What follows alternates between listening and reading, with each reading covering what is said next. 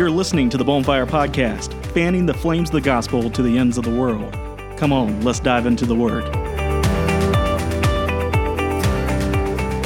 Well, welcome to the Bonfire Podcast, everyone. We are glad that you are joining us for another episode of what we consider to be the best Bible study podcast that you can find out and about. And so, um, if this is your first time listening, we'd encourage you to come in and stay a while and listen to what we have to say. And if you haven't done so already, we'd ask you to subscribe and download our episodes on a regular basis. We release episodes every Sunday evening at 8 p.m. Eastern Standard Time. And so if you do that, download and subscribe, uh, you'll be able to get those delivered to your mobile device um, every time we release a new episode. I also like to encourage you to go over to our Facebook page. That's where you can like our episodes. You can also share those with your friends on social media from that platform. So please head over there and do that. And then the last thing I want to ask you this is a new uh, request. Um, many of our listeners, in fact, most of our listeners, uh, find our podcast through Apple Podcast. And so in Apple Podcast, you can go into the podcast and you can rate it and leave a review. And so I would ask you if you would just take just a, a few minutes uh, and do that for us. Go in there, it gives us a number of stars for the podcast and it gives you an opportunity just to type in a quick message why this is so important is that is part of the algorithm that helps get our podcast out further and get it in front of more people. And so uh, the more ratings and the more reviews that you have, the higher that gets pushed up into the search engines and makes it easier uh, for folks to find us. Uh, right now, we've got a five star rating, uh, but we've only got, I think, 13 ratings at this point. We'd love to have a few more of those um, out there. Um, and again, give us all feedback, good and bad. We'd love to hear from you. So if you would help us out and write a review and rate us there on Apple Podcast. Well, this episode, we are going to be in week two of our study the depths of mercy, Jonah and the God of second chances. In week one, we discussed the call that God gave uh, to his prophet Jonah, and the call uh, was to go and to preach, not, not only just go, but go and preach uh, to Nineveh. And uh, after hearing from God, Jonah rebelled and went in the opposite direction. Now, if you missed week one, I would encourage you to go back and listen to that episode uh, to get our full discussion and the full commentary that we provided on that. Uh, but that's just the quick um, overview of what we discussed last week. And as we ended last week, we were in the closing verses of chapter one. And uh, at that point, the reluctant mariners tossed Jonah into the depths of the angry sea. And that's where we're going to pick up on our episode today is uh, in chapter 1, verse 17. And so we're going to go ahead and just jump right in. And if you've got your Bibles, I would encourage you to turn to uh, Jonah chapter 1, verse 17, and we'll read that together. It says, Now the Lord had prepared a great fish to swallow Jonah. And Jonah was in the belly of the fish for three days and for three nights. Now, uh, there's a couple things, Dad, that I want us to talk about here. And, and the two things that stood out to me uh, that I want us to talk about is uh, we have God's provision and power uh, at play here. And uh, so I want to first talk about God's power. I want you to, to notice that in verse 17, uh, there's a word that gets used there, and that word is prepared. Okay, it says that God prepared, the Lord prepared a great fish to swallow Jonah. Now, that word prepared, you know, many times when we're using it in our language, it's kind of like we're making something or creating something. But really, the, the word that was used here in the original text um, was more about being assigned. Right. And, and that something was assigned. And so, what this verse is telling us is that the God of heaven, he looked down into the seas and he spoke to one of those great sea animals, we presume it to be a whale, mm-hmm. and gave him a job to do. Yes, that's right. The God, or the one true God, assigned a mercy mission uh, to a presumable whale, and he performed the task just as directed. Now, Dad, that's obedience. Uh, that's the fish obeyed God. I love it. And if we think about what we studied so far in chapter 1 and chapter 2, we see that God's power and his sovereignty has been on display throughout all the scripture that we've looked at thus far. Think about this the storm was under God's control. Mm-hmm. God prepared that storm and he sent it and the very winds and the waves were in exact obedience to his direction. Right. They were doing exactly what he wanted. And now we see that the, the creatures, the sea creatures of the deep, are obeying his commands as well. And I think it's it's interesting, and, and I would encourage all of our listeners to think about this. Here in one book, we see that all of creation, with the exception of sinful man, is obeying God. That's right. And how telling is that to our sinful condition and our need for a Savior? Mm-hmm. But I also think that it, it is a reminder to us, and this is something that I need to be reminded of on a regular basis, is that um, God is in control. He is the Lord of all creation. He, God is sovereign, and there's nothing that happens in this world that happens without Him, you know, letting it happen. It, it's permitted to happen per Him, and so mm-hmm. I see God's power at play in these verses of Scripture. What, what do you see there, Dad? I absolutely see uh, God's power. Even when Jesus was on earth, He had power over the wind and the waves. And when He said, "Peace, be still," the wind and the waves stopped. And so, just as he can tell the wind and the waves to stop, he can cause the winds to start stirring and the waves to start moving across the water. He can put a fish upon a fish to be right where he needs to be to catch old Jonah. That's exactly right. And so, I also see God's provision. Hey, I want to interrupt here. Yeah. You know, I sent you a picture last week of a blue whale yeah. that someone made up in maybe a helicopter or a plane. There yeah. was a little boat out in the water, and the shadow uh, that, or it, it, appeared to be a shadow. It was the the image of the of the blue whale under that boat. Hey, that whale could have swallowed the entire boat. yeah, comparative size. Yeah, was, that's exactly right. That, massive. That that whale was right where he was supposed to be. He was there, no doubt, with a mouth open, ready for that old Jonah to drop in. That's right. Know? That's right. And so it's amazing. God's power is ex- uh, in, in display in these verses that we're reading here and then in the study. God is sovereign. That's uh, one of the underlying themes of this book is the sovereignty of God. Um, and so we see that playing out here. Even the, the fish, even this great fish, the whale, was obedient to God's will. Um, and unfortunately, the only person who wasn't at this point was was Jonah. Right. The other thing that I see here is God's provision. And this this may sound a, a little bit weird, but if you think about it, God prepared the great fish to swallow Jonah to protect his life for three days and three nights. I mean, think about it. Jonah most certainly would have perished if he was left out in this sea by himself. Right. Right. I mean, uh, we don't know. Jonah, maybe Jonah could swim. Maybe he couldn't. We don't know. But he's out in the middle of the water. There's obviously no place for him to get food. There's he we presume in a salt water body, right. and so no water for him to drink. And so at some point he was going to perish unless someone else came by and, and picked him up. I mean, this was a bleak situation here, and so God prepared a well to go and to protect him. And so I, I, find it interesting that this vessel of safety that God prepared, it, it just so happened to be the belly of a whale. That's that's, that's right. what He did. Now you you may say, uh, and I think many of us are, are probably thinking the same thing, and we talked about this last time. Is well, after all that he did, did he really deserve to be saved? Mm-hmm. I mean, think about it. Now, Jonah has gone in direct opposition of God. Mm-hmm. He's went in the the complete direction that he was not supposed to go. He's boarded a boat and lost his testimony in front of pagan mariners. And then he said, "Hey, toss me in the sea. I'd rather die than do, do what I'm supposed to do." Uh, and you would think after all that, uh, God would be like, "I'm done with you."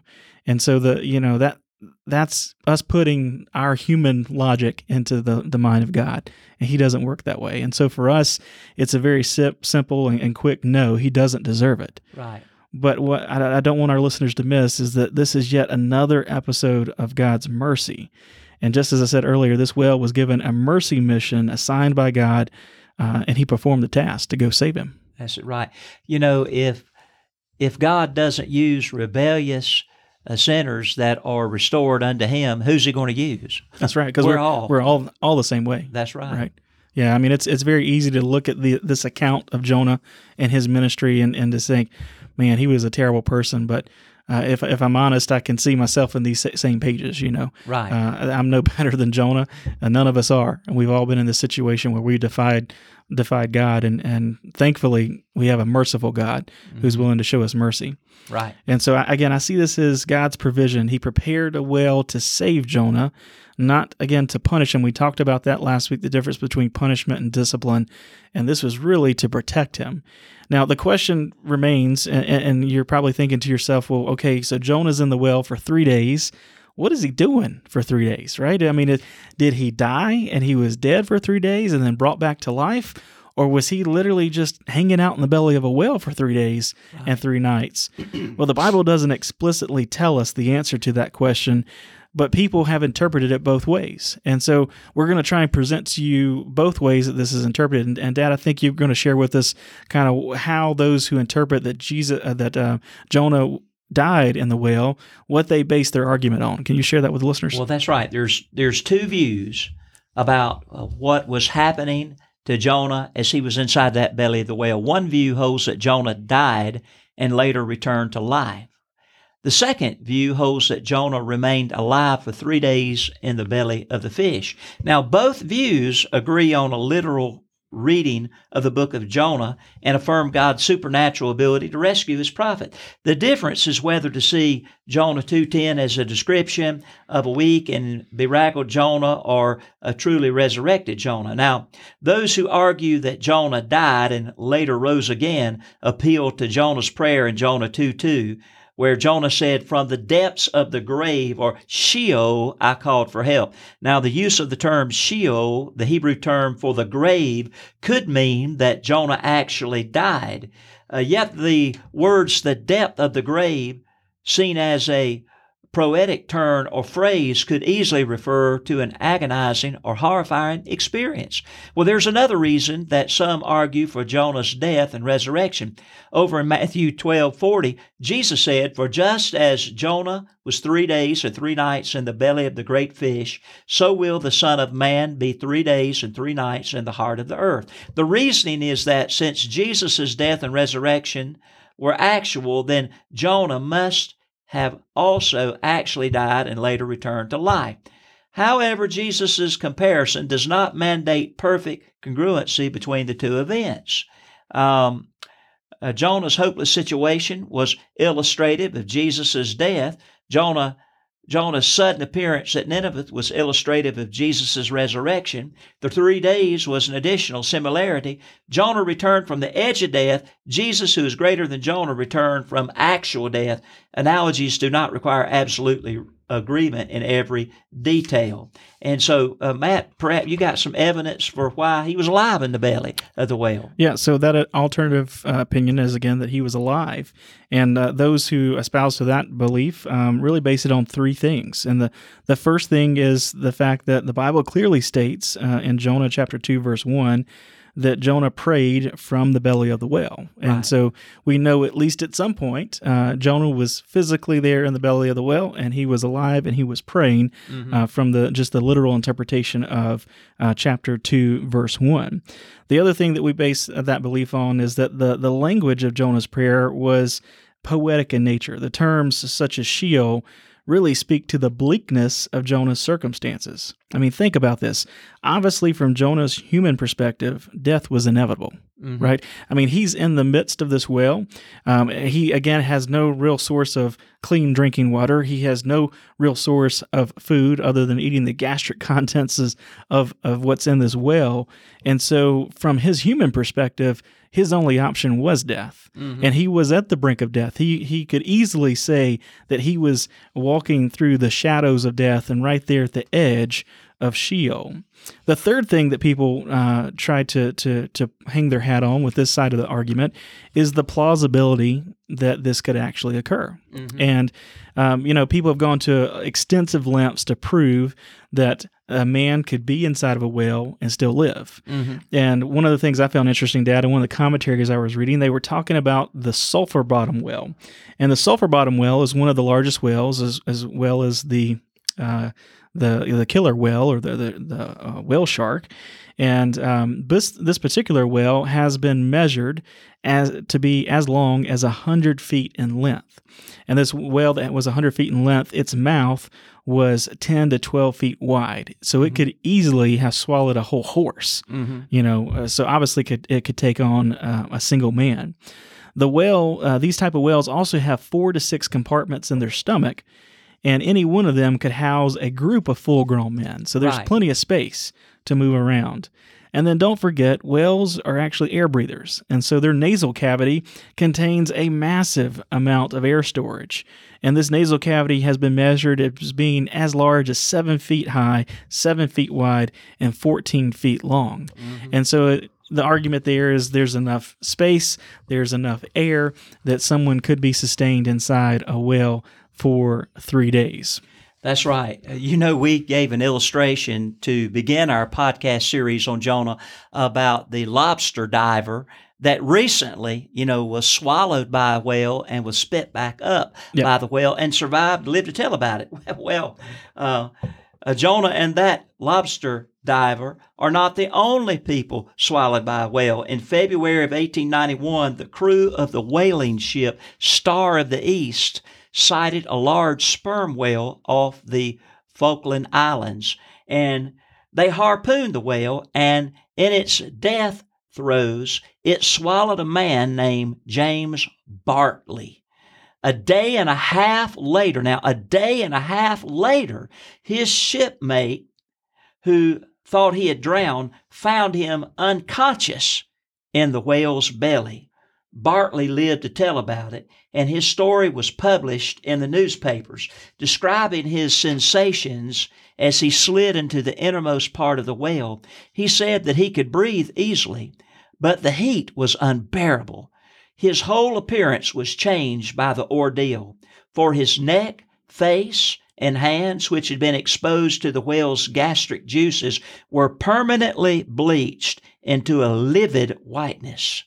A man can be swallowed by a whale and live. And James Bartley's experience gives us the idea of what it must have been like for Jonah when he was swallowed by the whale, or at least that great fish that the Bible tells us about. You know, the Smithsonian Institute in Washington, D.C., for those of you that won't even listen to our stories. Now, I'm talking about the Smithsonian Institute in Washington, D.C. It has an exhibit of a giant sperm whale that was captured off of Knights Key, Florida in 1912. This whale is 45 feet long, has a mouth of 38 inches wide. Now, this is smaller than the one that you described. Yep. Weighed 30,000 pounds of fish in its stomach at the time that it was captured weighed 1,500 pounds. That fish certainly could have swallowed a man. And from the illustrations that you've already gotten of two men, one in the 1800s, one recently, that lived to tell about it, it's possible to be swallowed up by a whale of all fish and to live in the belly of that whale. That's exactly right. Yeah, so from all logical standpoint, and even if you want to say scientific standpoint, you can make a, a strong arg- argument for the plausibility of being inside the well and living. But I think it really comes back to what, I talked about just a little bit earlier. You know, this book is all about God's sovereignty, and um, and, and I just don't want to question it. You know, it, it's it's it's God's purview. If God wanted to prepare a fish, whether it be a whale or some other type of creature, and He wanted this to happen this way, uh, God's in control and He could have made it all happen. And so, uh, you know, we can get caught up in the details of of this fish or that fish and how big and all those things. But I just want to bring us back to to center our conversation around the fact that we we have a sovereign God who's in control and He can do whatever He wants to. He can, and He can make it happen. And so, uh, we presented these two viewpoints for you. I think the kind of consensus well, I don't know if I can say consensus, but at least maybe the more mainstream idea is that Jonah lived um, through that three day period and was in the whale. And that's kind of the, the premise we're going to take as we move forward and interpret the rest of the scriptures is that Jonah was alive uh, in the belly of the whale for three days and three nights. So let's continue with our story here and let's see what happens uh, next uh, to Jonah. So we're going to look at uh, Jonah chapter 2, verses 1 and 2. And so we see here, verse 1, it says, Then Jonah prayed to the Lord his God from the fish's belly. He said, I cried out to the Lord because of my affliction, and he answered me. Out of the belly of Sheol I cried, and you heard my voice. And so we're going to stop right here and just look at this. Uh, we see that in the belly of the whale, what was Jonah doing? Well, Jonah was praying. He was praying to God. Now, his prayer was born out of of affliction, not affection. Okay, and and so some people can can say, well, was this really a sincere prayer? But um, you know whether it was you know out of infection, uh, affection, or affliction, it's better to have prayed than not have prayed at all. Mm-hmm. And so many times, Dad, you know, we were talking before we got started that uh, sometimes it takes these kind of rock bottom, or in this case, well bottom situations to get our attention. And it's when we hit that rock bottom that we finally look up. That's right. And, and I really feel like this was that situation that Jonah is now realizing I've got myself into a mess. Mm-hmm. I've in the middle of the sea. I'm now inside of a whale, and I can feel that I'm just going deeper and deeper down, and I'm certainly to perish. And he reached out to God during that time. Mm-hmm. That's exactly right. You know, uh, let's look at verse uh, 5. Now, we're going to kind of skip around here. Yep. But in verse 5 and 6, uh, Jonah says, The water, water surrounded me, even to my soul. The deep closed around me. Weeds were wrapped around my head. I went down to the moorings of the mountains. The earth with its bars closed behind me forever. Yet you have brought up my life from the pit, O Lord my God. Now, going through an experience like that, will cause you to pray, like you were talking about, if nothing else will. So at first we get the picture that Jonah's prayer was born out of affliction, not affection, like you said. He cried out to the Lord because he was in danger, not because he delighted in the Lord. Jonah was now experiencing what the sailors experienced during the storm. You remember he was asleep during a, a major part of that storm, Yeah. you know, and he felt uh, what he what he felt what they were feeling like uh, like he was perishing. It's good for God's people, and especially preachers, to remember what it's like to be lost and without hope. How easy it is for us to grow hard toward sinners and lose our compassion for the lost. As God dropped Jonah into the depths, God was reminding him of what the people of Nineveh were going through in their sinful condition. They were helpless and hopeless. And God heard Jonah's cry for help, just as God hears us when we cry out to Him in our distress. And He does more than just hear. Notice in verse 2 And He said, I cried out to the Lord because of my affliction, and He answered me. And out of the belly of Sheol death I cried, and you heard my voice. So he did more than just cry out. God answered him. The first step to getting out of the depths is to call out to God to pray. Yeah, that's that's exactly right. Some try everything else. They try pills and alcohol and books and counselors. But Jonah did what you're supposed to do pray. Yep, he reached out to God. He reached and, out to God. and that, that's the best thing to do in, that- in that situation. Hey, it's never too late to pray. That, that's right. That, that tells us going down in the depths of the sea, never too late to pray. Let's let's look at uh, what Jonah says next. So let's go to verse three and take a look there. It says, "For you cast me into the deep, into the heart of the sea, and the floods surrounded me. In your billows and your waves passed over me. Then I said, I have been cast out of your sight. Yet I will look again toward your holy temple." And that takes us through verse four here. And so, what I want us to to notice here is that.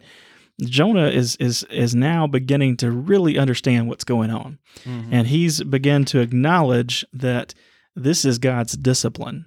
And and the the way that you can tell that is notice the the words that he uses here. He says, "You cast me into the deep."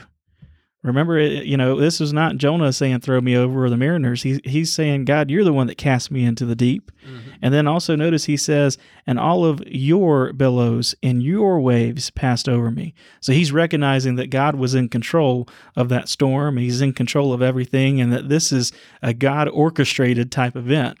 And he realizes that God's trying to get his attention. And um, so, if, if if you want to discredit Jonah, you can, but I, I think he deserves some credit here that he he was actually waking up to God's chastening of him, and he's identifying that wait a minute, God's trying to get my attention, and he did what he was supposed to do in that scenario, and that was to reach up to God, which we just talked about. That's right. You know, how we respond to God's discipline determines the benefit that we receive from His discipline. Now, God will discipline His disobedient children, His servants that that uh, disobey Him and sin. Hebrews chapter 12, verse 5 and 6, and then verses 9 and 11. I want you to listen to what it says. Now, this is the New Testament. And the writer of Hebrews is writing to Christians. He said, And you have forsaken the exhortation which speaks to you as to sons, or you have forgotten the exhortation which speaks to you as to sons. My son, do not despise the chastening of the Lord, nor be rebuked when you are rebuked by him, nor be discouraged when you're rebuked by him. For whom the Lord loves, he chastens, he scourges every son. Verse 9 Furthermore, we have human fathers who corrected us, and we paid them respect. Shall we not much more readily be in subjection to the Father of spirits and live? For they indeed for a few days chastened us as seemed best to them. But he, meaning God for our profit, that we might be partakers of his holiness. Now, there's different ways to respond to God's discipline. Now, some of you might be under the discipline of God right now. Uh, as a servant of God because you've been disobedient to His will, to His call in your life. And here's the ways that you can respond to His discipline. Well, you can despise His discipline. You know, the author of Hebrews said, My son, do not despise the discipline or the chastening of the Lord. You can fight against it. You can be discouraged by His uh, discipline. He said, the author of Hebrews, verse 5, nor be discouraged when you're rebuked by, by him. Or you can resist it and invite stronger discipline, possibly even death. You can do that. Uh, you can resist his discipline. But now listen to verses 8 and 9 of Hebrews chapter 12. It says, the author of Hebrews writing to Christians, but you, but if you are without chastening, of which all have become partakers, then you are illegitimate and not sons. Furthermore, we have had human fathers who corrected us, and we paid them respect. Shall we not much more readily be in subjection? The fact that God chastened Jonah was proof that Jonah truly belonged to God. For God disciplines only his children. God chastens us in love that afterwards we may, as the author of Hebrews said, enjoy the peaceable fruit of righteousness. I'll tell you what, I've been under the discipline of God before, and it's no fun to be under the discipline of God. I was running from God when He was calling me to full time ministry and I was laid on my back just before I went back to college, Clemson, my second year, looking up at a ceiling. I knew that I was laying there because I'd been disobedient to God, but I submitted to His discipline. I didn't despise it. I knew I deserved it. And I asked God to forgive me for ignoring His call on my life. And then I enjoyed the peaceable fruit of righteousness afterwards. I enjoyed that. And so here's Jonah, a disobedient servant, prophet and uh, and so he's learning a lesson about God's chastisement. Now, folks, I'll tell you what, if you're a Christian out there and you're outside the will of God, if you haven't been chas- uh, chastened yet, well, if you're truly a Christian, you're going to be chastened. Mm. And if you're not chastened, hey, the author of Hebrews lets you know that you don't really belong to God because he chastens uh, his children. A father chastens his sons. You know, Matt, when you were growing up, uh, you and some of the other little old kids out there at church might have been getting kind of rambunctious and doing things maybe out in the playground they shouldn't do. But uh, after we all went home, I didn't chase the other kids. You belong to me, you know. And I was chasing folks. I was. I was. Oh yeah. I, I, I, have got scars to prove it. Um, but but no, that's right. So uh, God uh, chastens His children uh, and those who He loves, and so. Um, we see here Jonah again was identifying that, wait a minute, everything that's happening here this is God. God is working. God's trying to get my attention. And, and, and he turns to God. I want you to see an important part of verse 4 here. We read it, but we'll read verse 4 again. It says, Then I said, I have been cast out of your sight. So he recognizes that that he is he's gone against God and that he's he's he has walked away from God's favor. But look what he says next. He says, Yet I will look again toward your holy temple. Now, in this verse here, we see uh, basically, and, and people like to argue and say that you know maybe that uh, Jonah's uh, prayer here was kind of a weak prayer of repentance. But that statement right there is, is very telling um, that he was going to turn his attention, he was going to turn his focus, and he was going to seek the God in heaven and toward his temper, uh, his temple. Dad, I think you got some verses or something to say on, on that particular verse, don't you? Right. Well, you know, he said in verse 4, Yet I will look again toward your holy temple. In verse 7, he says, And my prayer went up to you, meaning went up to God into your holy temple. Now, when King Solomon dedicated the temple in Jerusalem, he asked God for a special favor. Over in 1 Kings 8 38 through 40, he said, uh, Whatever prayer, whatever supplication is made by anyone, or by all your people Israel, when each one knows the plague of his own heart and spreads out his hands toward this temple, then here in heaven, your dwelling place, and forgive and act and give to everyone according to all his ways, whose hearts you know, for you alone know the hearts of all the sons of men, that they may fear you all the days that they live in the land which you gave to their fathers. By faith, Jonah, he looked to God's temple and God delivered him. That's what that's what uh, King Solomon said. Hey, when we get in trouble, when we know we're being chastened, disciplined by God, God, would you allow us to look to your temple? And and the temple represented a place where God met man, mm. and that we might pray, that we might find forgiveness. And that's exactly what Jonah did. Now I don't know if he turned around and looked in a certain corner like he was looking back to uh, to Jer- Jerusalem, to the temple. I think he was just looking up because we know that the earthly temple is just a shadow of form of the real temple in heaven where God lives. He looked up to God on his throne and he prayed, uh, just like King Solomon begged God that we should we could do if we ever found ourselves uh, in chastisement with Him. That's exactly right. And so we see Jonah is again he's praying. He's he's now identified that this this everything that's happening is God's discipline on me. It's God's chastisement, and he begins to turn his face and, and begins to, to to seek God again, and in a form of repentance, prays that he's going to turn his sight back to the temple, and then we see God's response. And I want us to look at uh, for God's response. Let's ver- look at verses six and we'll go ahead and do verse 7 as well. We've read it, but we'll read it again. I went down into the moorings of the mountains. The earth with its bars closed behind me forever. Yet you have brought up my life from the pit, O Lord my God. When my soul fainted within me, I remembered the Lord, and my prayer went up to you into your holy temple.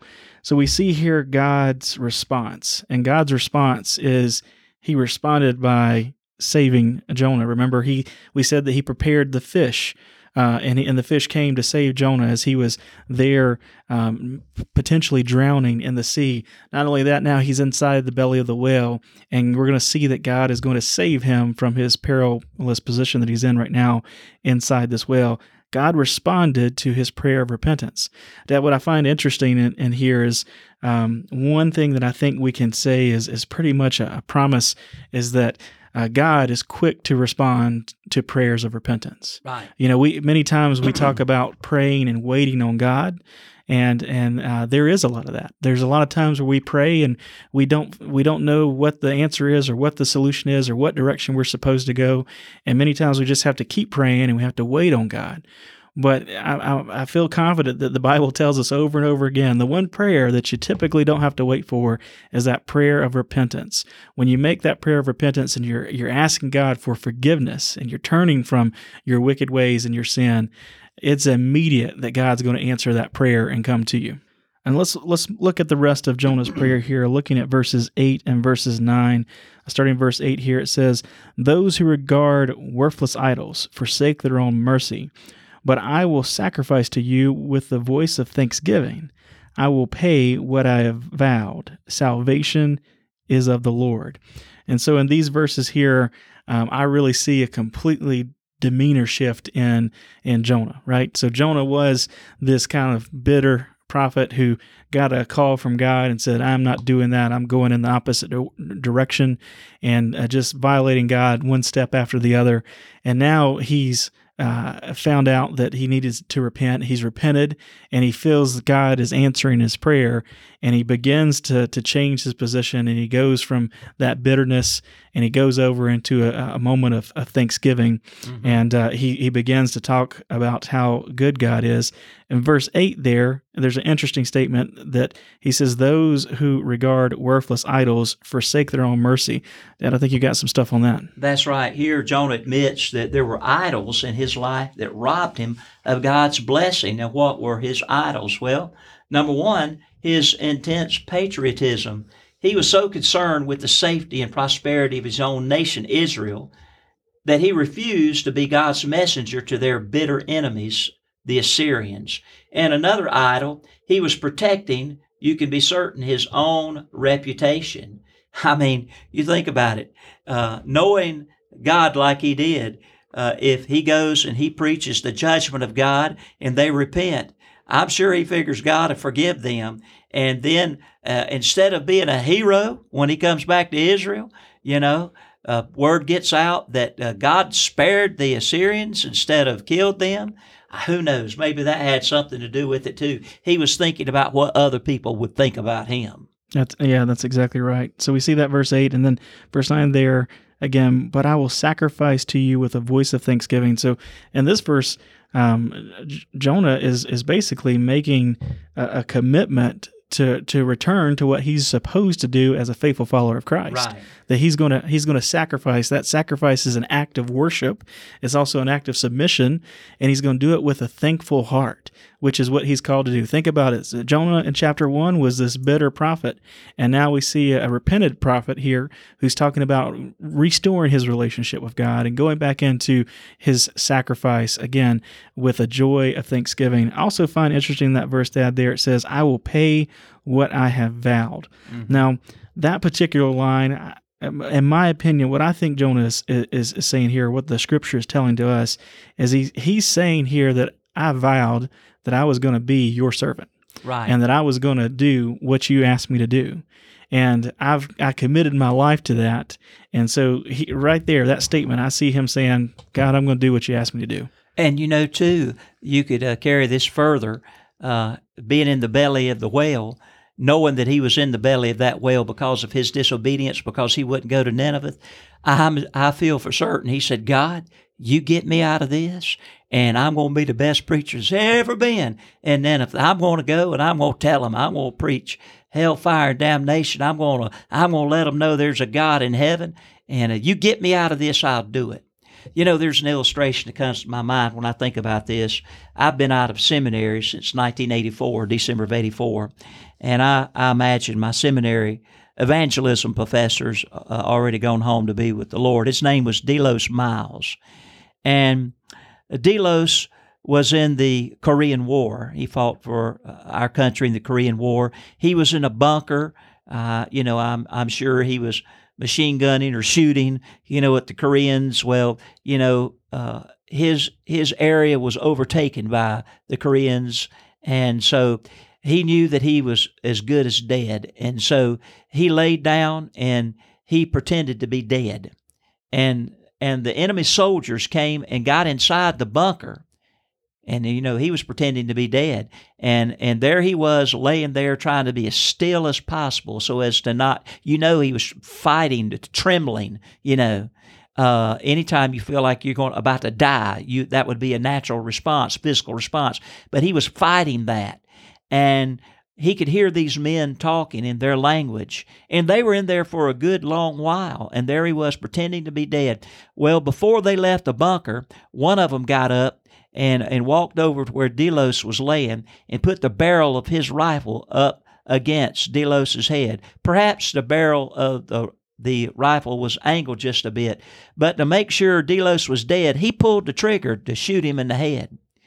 And when he pulled the trigger, the bullet came out of that chamber, and per- perhaps uh, it was uh, the the gun was aimed at sort of the bullet was sort of aimed at an angle, but the bullet routed, hit his skull and routed around his skull, round his skull, instead of going straight through his skull into his brain. There he was, you know, still pretending to be dead. He told God while he was laying in that bunker, with those Korean soldiers. He said, God, you get me out of this and I'll preach for you. I'll do anything you call me to do. I will I will tell people about you. In other words, I'll be your best servant. I'll preach for you. Do whatever you say that I'm to do. God got him out of that bunker. And that was sort of like a, a, a belly of the whale experience. And Delos Miles, he paid his vows. He told God, I'll do whatever you want me to do when I get out of here. God called him to be an evangelist. Now, that's what what Jonah ended up being yeah. an evangelist. God called him to be an evangelist, and he ended up being a, an evangelism professor and teaching all those those uh, preacher boys how to do the work of an evangelist in school. He paid his vows. Yeah, it's a great story. And so Jonah here says again, "I will pay what I vowed." So very very similar to the, the illustration that you gave there, Dad. So we've looked at uh, God's uh, power and provision. We've looked at Jonah's prayer. And then as we get ready to close here, I want to look at the whale's projection, okay? The whale's projection. Uh, this is going to be Jonah chapter 2, verse 10. And uh, we'll read this together. It says, So the Lord spoke to the fish, and it vomited Jonah onto dry land. Man, what an, an imagery there. Uh, can't you just see that a whale swimming up to the shore and just spewing uh, Jonah out on the beach. I don't know if you've ever seen a whale uh, up close and in person, but you know that they'll spew water out of the top of their their head, uh, and just think about the force that that comes out of there, and they can do that with their mouth as well. And so I just see Jonah flying through the air and landing there on the on the beach. Um, where where that whale spewed him out. And so the other thing that I find interesting here is look at the language in this verse. Again, it says the Lord spoke to the fish. And so this is a God orchestrated event here. Again, God prepared the the, the fish to, to swallow Jonah, uh, but he also commanded that the fish give Jonah back. And uh, in both instances, the, the whale followed through in a complete obedience to God the Father. That's exactly right. I love that. You know, another thing I think about, Matt, when I think about that old uh, whale vomiting Jonah out of his mouth. And, you know, uh, Jonah, being a rebellious servant of God, sort of soured on that old whale's stomach. And I think about what Jesus said. Jesus, in talking to the the lukewarm church that's told about in Revelation chapter 3, verses 14 through 22, he told the lukewarm church, the church that wasn't either hot for God, on fire for God, or cold, he said, So then, because you're lukewarm and neither cold nor hot, I will vomit you out of my mouth you know, God, Jesus is essentially saying, you know, it's, it's it just makes me sick. Uh, when I've done so much for people to save them, they should be on fire for me. But when they choose to just be lukewarm, and uh, it just makes me sick, makes me want to vomit. Hmm. And uh, folks, you know, we need to not be lukewarm Christians. We need to be dedicated on fire for God, like Jonah was supposed to be. Mm, uh, that's good. That's good. Well, this uh, is going to bring us to the end of uh, week two in our study here. Uh, just as we wrap up, when I, I always try to come back and say, you know, what is the practical application of what we're, we're reading here? And obviously, the book is full of, of many, but from this particular week, the things that stuck out to me is again God's sovereignty, that God's in control, that He's He is the Lord of all creation, and everything obeys His commands. Um, and it's us as sinful uh, humans uh, that have the issue, mm. and that uh, boy, it just speaks to the fact that we do need a savior, someone that can come and take that penalty for us and take away that curse of sin, right? Uh, so that we can be made to be more like uh, Jesus. And so, I see that as a as a practical application to think about that God's sovereign, He's in control. It's easy to get trapped up in the day to day circumstances of what's going on in the world, and you just maybe in a bleak situation, you go, I just don't understand uh, what's happening, what's going on. Be mindful that God is in control, and that uh, that uh, everything that happens is happening because God permits it to happen. Right. And uh, it does everything goes through His hand before it comes to us, and so that's some encouragement there for those of you who are going through a tough time. I also saw that as you talked about, Dad, it's never too late to pray, mm-hmm. um, and that uh, when when nothing else is is working, uh, God works, and he, right. and He's the answer. And so there may be some of you that have have been uh, kind of at that rock bottom point, and you've been uh, searching for things to fix your issue. Um, but if you haven't gave God a try, uh, you're looking in all the wrong places. And so I'd encourage you to do like Jonah did and and look up from your your lowly position there and reach out to God and uh, ask for help, and He will be uh, quick to provide you the help. As I said, quick a prayer of repentance is quickly answered. Uh, God, God's not going to let a prayer of repentance uh, just sit there unanswered. He's going to come quickly uh, because that's what that's the desire of His heart is that uh, that all of us as, as, as His children, His creation, that we would uh, want to repent from our wicked ways and turn our hearts back to Him, and He's just waiting for us to do it, right? So that He can accept it. So those are some practical applications that hopefully uh, you were able to, to glean with us as we study uh, through the book of Jonah. I'd encourage you uh, this week to be reading in chapter three. Um, a fairly short book, short chapters, so it's easy to get through. Uh, and our next week, uh, we'll be tackling uh, chapter three and going from basically uh, start to finish on that particular chapter.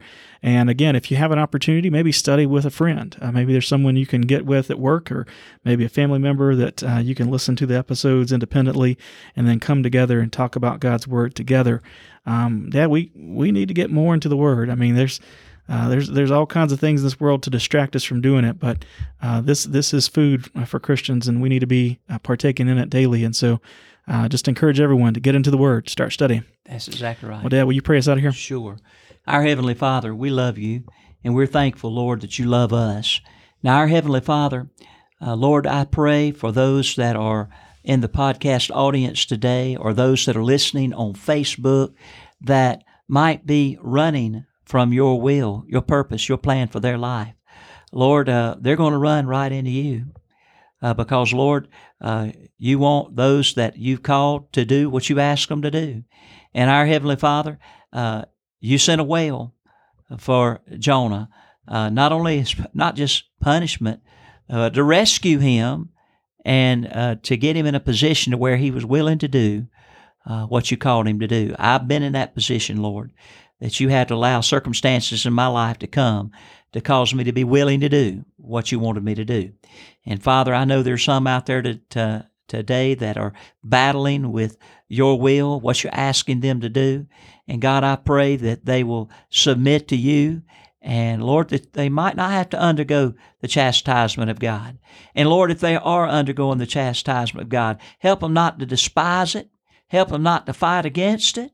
Help them, Lord God, uh, to be thankful that uh, that chastisement is a sign that they really belong to you and that God, it was uh, sent to them as a means of turning them around that they might enjoy the peaceful fruit of righteousness in their life. And it's in Jesus' name we pray. Amen.